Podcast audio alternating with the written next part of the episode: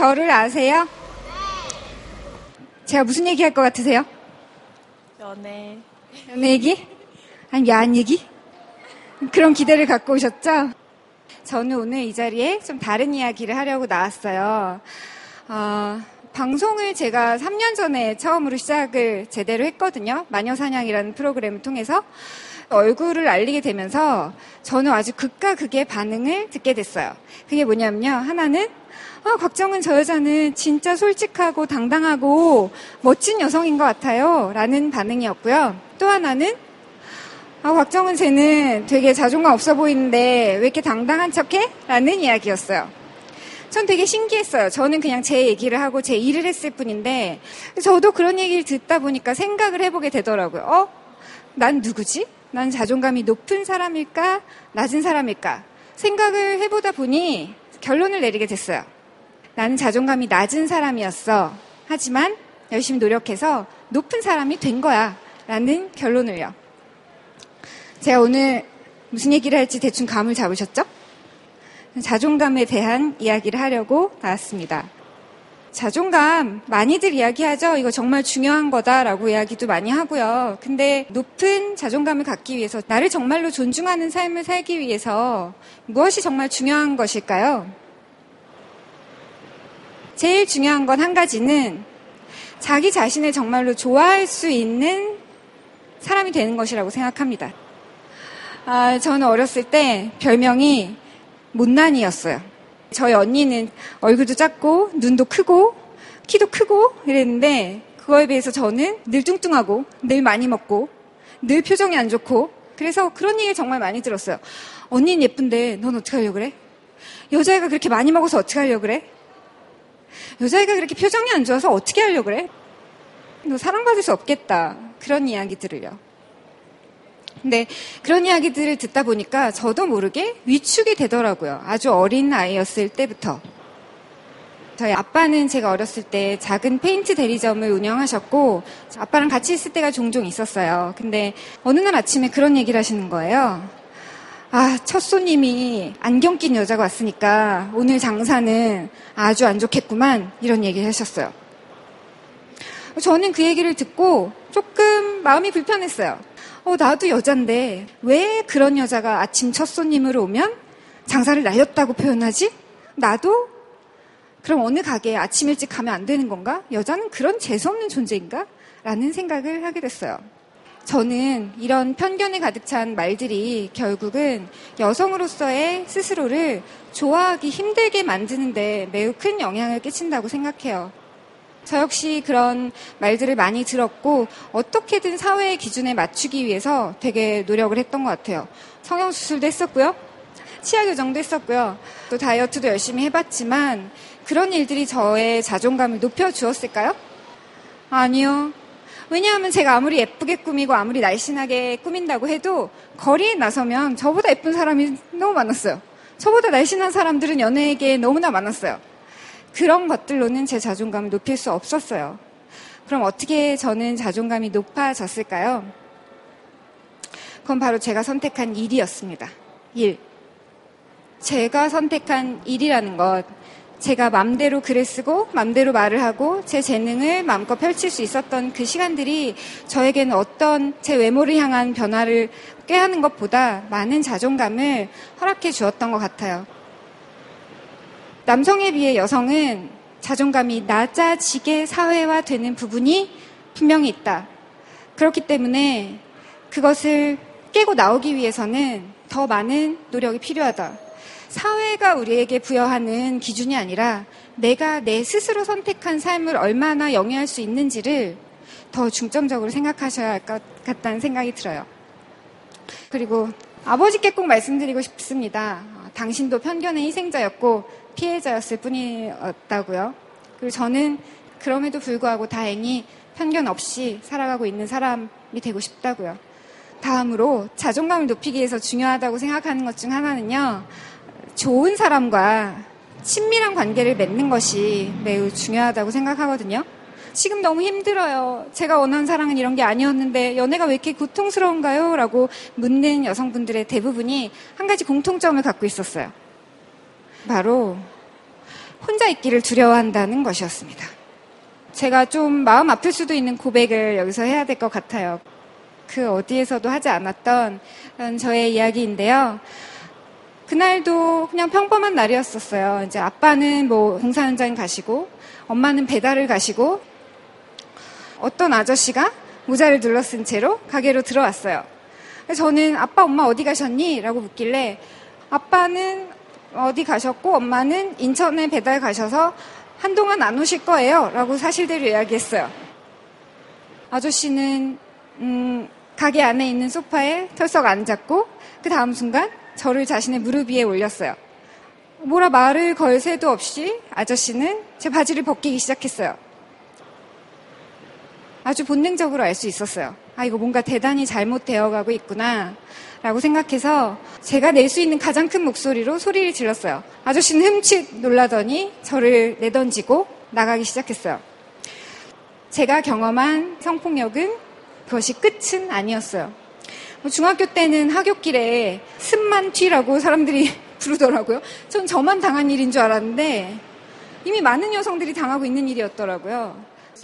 어, 중학교 때 저도 뒤에서 누군가가 그런 일을 했고 또 고등학교 때는 자신의 신체 일부를 노출한 채 저에게 보여주고 싶었던 그런 아저씨랑 어, 단둘이 맞닥뜨려서 너무 놀랐었던 적도 있고요.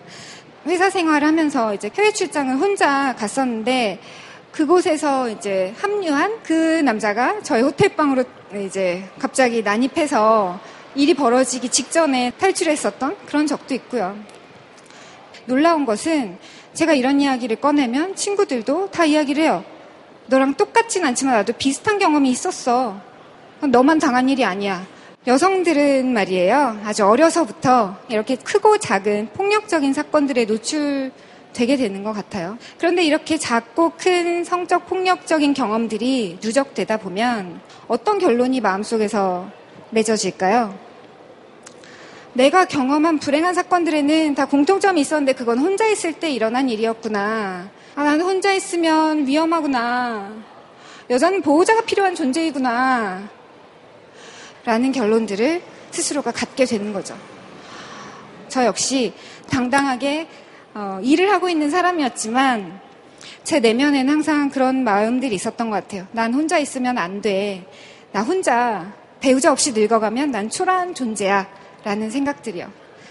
그래서 저도 남편이 없으면 여자는 안 되니까 나 빨리 결혼을 해야겠다 라는 생각 때문에 되게 서둘러 결혼도 결정했어요.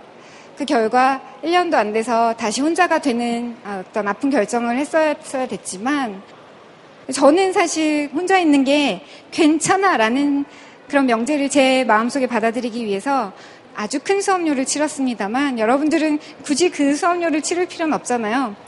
제가 제 스스로에 대해서도 굉장히 놀랐던 것은 내가 누군가를 간절히 원할 때보다 내가 나의 힘을 믿을 때 난 누구보다 행복하고 강인한 사람이 되어 있다는 걸 느낄 수 있었어요.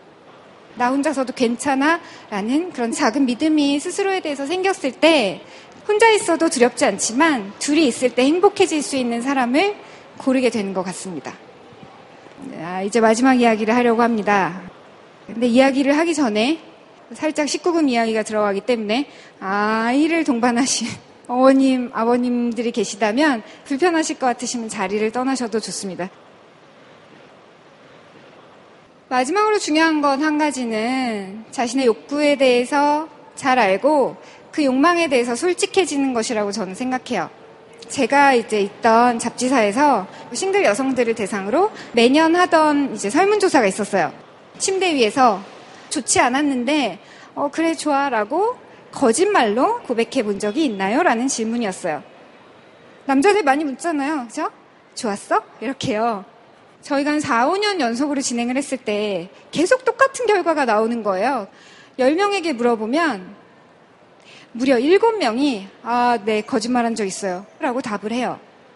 저희는 이유도 물어봤죠. 그랬더니 남자친구 기분을 상하게 하고 싶지 않아서 라는 답이 나왔습니다만 저는 이 대답 안에 숨겨진 대답이 있다고 생각해요. 그것이 뭐냐면요.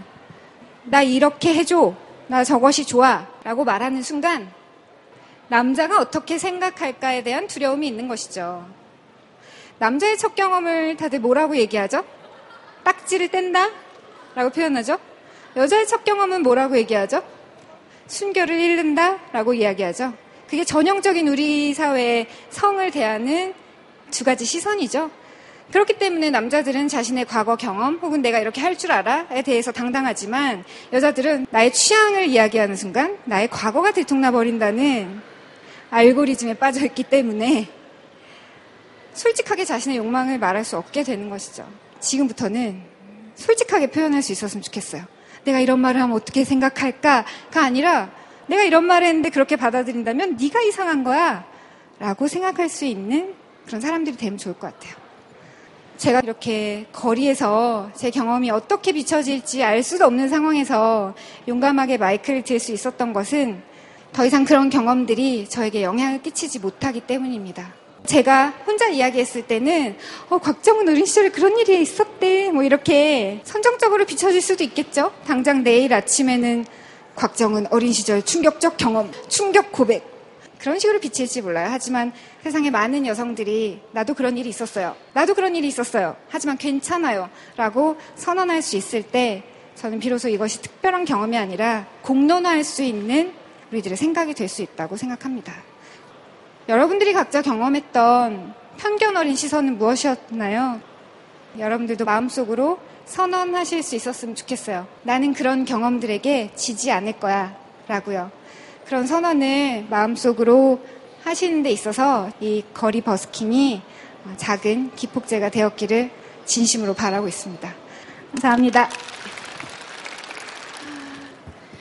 아까 말씀하셨던 그 어렸을 때 일 있잖아요. 혹시 그 일이 있었던 이후에 아무한테도 알리지 않으셨나요?